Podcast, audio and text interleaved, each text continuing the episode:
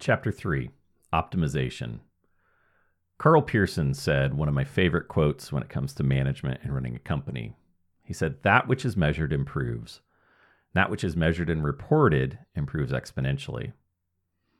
There's a great story about a new bride making a hearty dinner for her husband, trying her best to be a star homemaker. She knew her father had loved the glazed ham her mother made, and it was a big hit at the holidays with her extended family. As she was preparing it, she was confused about one step in the recipe where it required her to cut off both ends of the ham. So she gave her mom a quick call for directions. She asked her how much to cut off at both ends, and in the middle of asking, she wondered why cut them off at all. Her mother said she didn't know, telling her that that's the way her mother always did it. So her mom called Grandma to ask. Mom asked Grandma why she cut the ends off the ham, and Grandma just started chuckling. Once she regained her composure, she replied, I only did that because the ham wouldn't fit in the pan I had.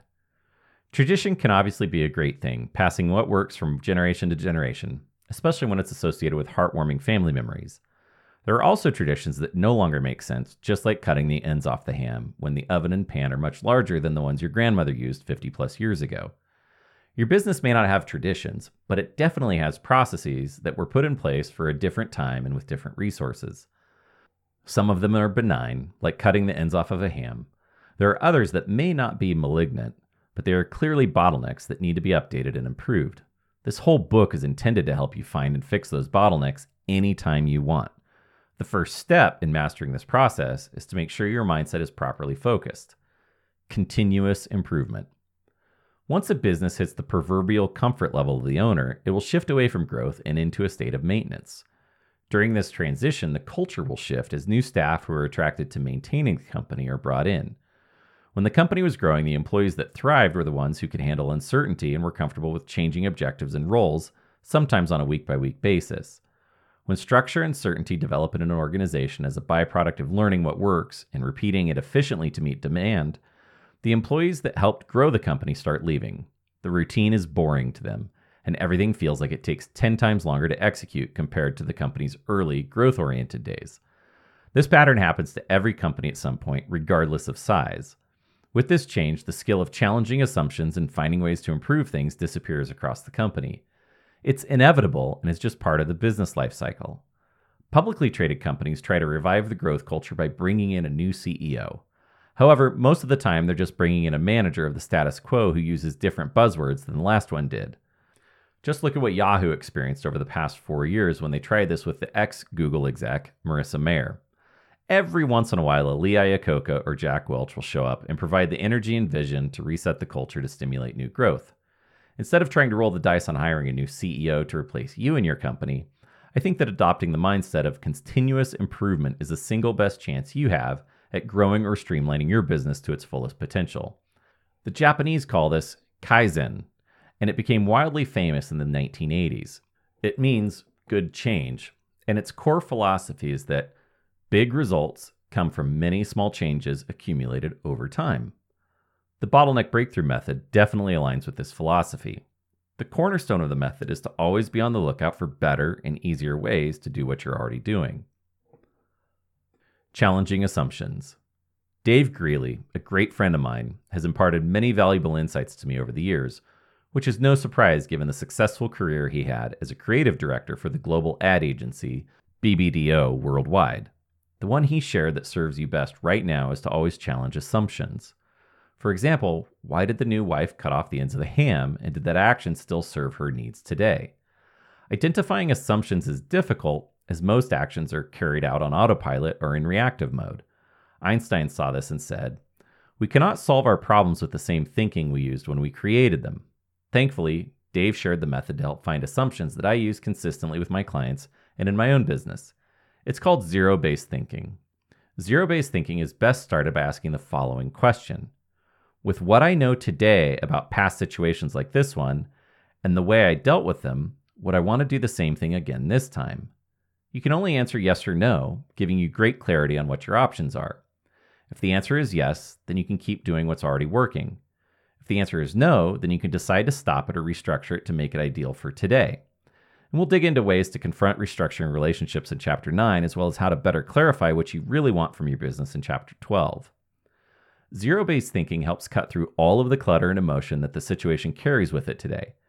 It acts like a blank slate to start over and rebuild something as well as possible, given the current knowledge, skills, and resources available to you. Here's a recent situation I encountered with Acela Spanish, a client with amazing Spanish immersion programs in South America. Our goal was to develop the marketing and sales plan for one of their niche programs. They work with many students who come to their program with financial aid needs, and they present students with custom options such as flexible payment arrangements to make it as feasible as possible. As I was looking at the effort they expended to collect payments by creating a nearly custom payment plan and follow up process for each student, I started with the zero based thinking questions above. The answer was no, they wouldn't start with the custom payment plan. As I investigated their processes further, I found that student enrollment varied from six weeks to 10 months before they attended the program. Because of this timeline variability, Acela had formed the assumption that they needed to customize the payment options for each student to make it as feasible as possible for them to attend we concluded that a possible improvement was to offer more structured payment plans which could streamline cash flow and reduce collection efforts. We tested out a simple plan, giving students two options when they enrolled. One option was a monthly payment plan over eight months, and the other was a more traditional option of paying the tuition all at once, no later than six weeks before they were to start their course. The first round of testing showed that 40% of the new students chose the monthly payment plan, while another 10% chose the single payment option. The remaining 50% requested a custom plan just as the company had offered in the past. Having 40% of new students choose the payment plan will stabilize Acela's cash flow for this program, reducing the seasonal spikes that occurred every spring and summer when the courses are all running. The changes also resulted in 50% less staff effort to coordinate and collect payment. Since this is just the first iteration of this new approach, I'm confident we can continue to improve these numbers, streamlining the process and cash flow significantly as we grow their Spanish immersion programs. Once you start challenging assumptions, you'll need one more foundational component to build upon as you implement the bottleneck breakthrough method in your business measurement.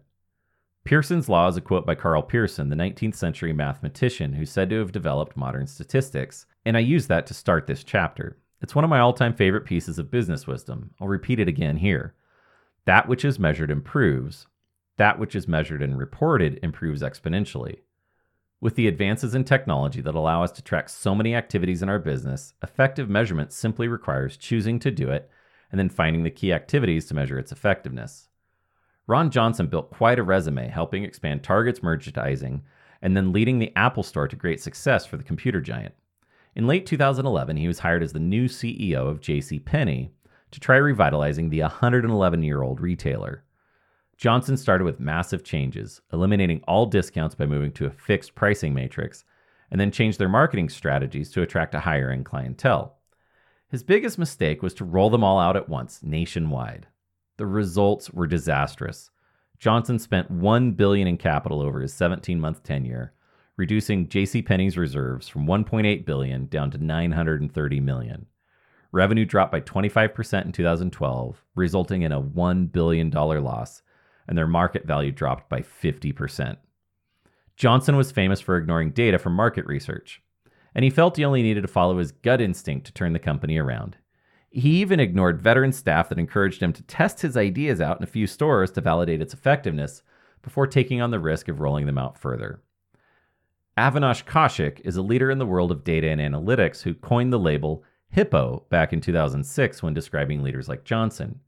It stands for highest paid person's opinion and characterizes this type of individual as being so self assured that they don't need others' ideas or data to validate their instincts. Needless to say, leading by gut feeling and ignoring data is as risky as it gets. Plus, it creates an environment where everyone stops sharing ideas because they're never heard or acknowledged. Yes, even you need to rely on data, Mr. I'm the next Steve Jobs. What to measure? Every business has two or three key activities that are crucial to its success. When these activities are measured as a number or percentage, they are called key performance indicators. By monitoring them on a regular basis, you can see trends develop and can then make changes. Every business type and industry has a common set of KPIs that are useful for most of the companies in it. For professional services companies, the KPIs could be utilization rate, contracted revenue, or profit. KPIs for software as a service companies are churn, monthly recurring revenue, and customer acquisition cost. The most fundamental KPI for any business is profit on a cash basis. Cash is the lifeblood of every business, so knowing how much more comes in than goes out every month is the ultimate indicator of health or failure. As you dig into various KPIs for your business, you'll inevitably go down numerous rabbit holes, finding activities you can track in every part of your business that are useful indicators. My suggestion is to start small and track one or two activities that are crucial to your business's success. Once you have a tracking and reporting process in place that you can trust to be accurate, then you can expand and add other metrics to review. There's nothing worse than seeing a half implemented data capture and reporting system so focus on making it useful before making it comprehensive. How to measure. As with most technology available to businesses today, the options are nearly endless, and you can become overwhelmed with those choices. The resource section on the website is ever expanding and frequently updated, so utilize it as you evaluate your options for tracking and reporting on KPIs in your business. Here's a short list of tools I recommend to every client, regardless of their business model or industry Google Analytics and Tag Manager.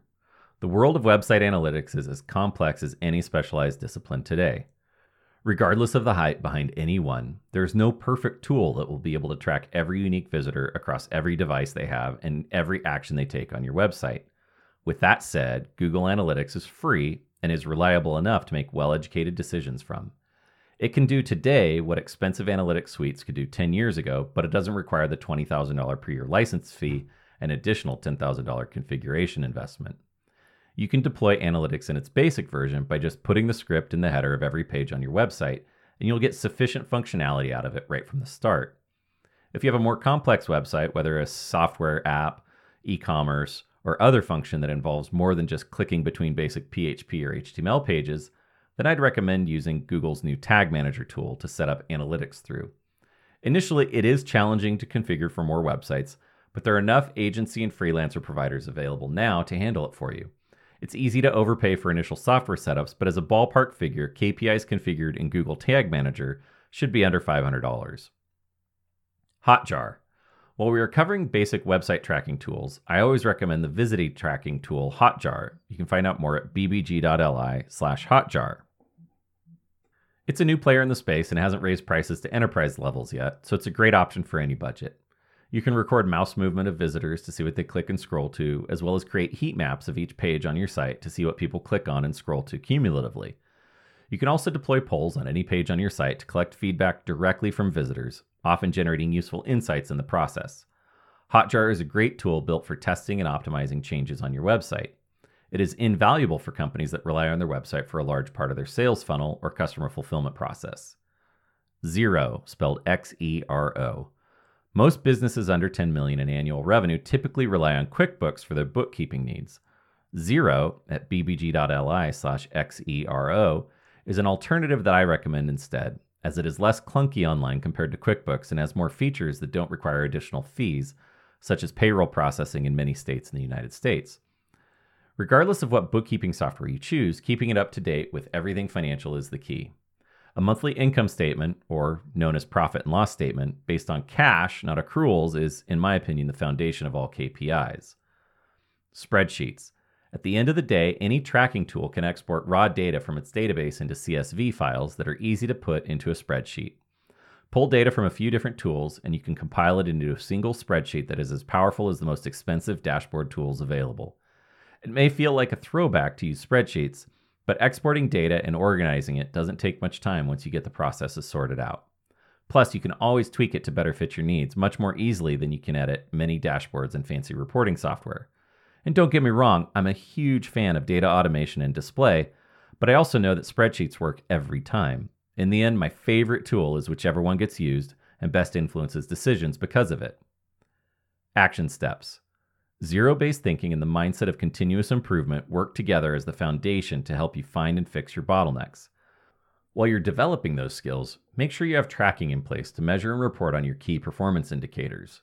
Here are a few questions Is bookkeeping updated and accurate so you can review your income statement monthly? If not, start there. Next, do you have Google Analytics installed on your website? It takes minutes to set up and collects data forever, so get it configured now, even if you don't know how to interpret it. Next, do a Google search for KPIs in insert your industry and see what two or three results keep showing up. Figure out how to track them and get it configured. Once you have tracking in place, get your reporting set up to review your KPIs at least monthly. The basics are first, reviewing your income statement every month to see how profitable you really are and to stay on top of your expenses. Here's a great guide on how to review your income statement at bbg.li slash income dash report. Second, review your website traffic every month to see how your marketing efforts are driving results or not. Here's another great guide on how to create and review your analytics report at bbg.li slash analytics dash report. Finally, review your other industry specific KPIs monthly.